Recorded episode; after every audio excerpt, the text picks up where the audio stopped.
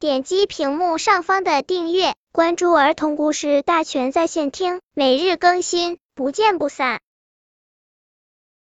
本片故事的名字是《好吃的葡萄》。小兔子外出找食物的时候，忽然闻到一股甜津津的香味，顺着香味找去，小兔子惊喜的发现了一束葡萄。紫莹莹的葡萄挂在高高的枝头上，看起来很好吃。小兔子不会爬树，就跳起来够葡萄。可是不管它跳得多用力，还是够不着。小兔子只好站在树下望着葡萄想办法。一只狐狸走过来说：“我这么聪明，都想不出办法，你就别白费力气了。”小兔子摇摇头说。我觉得一定有办法吃到葡萄的。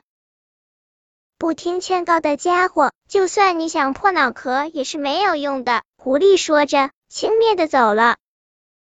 小兔子想啊想，突然想到一个好主意。只见它飞快的向小松鼠家跑去。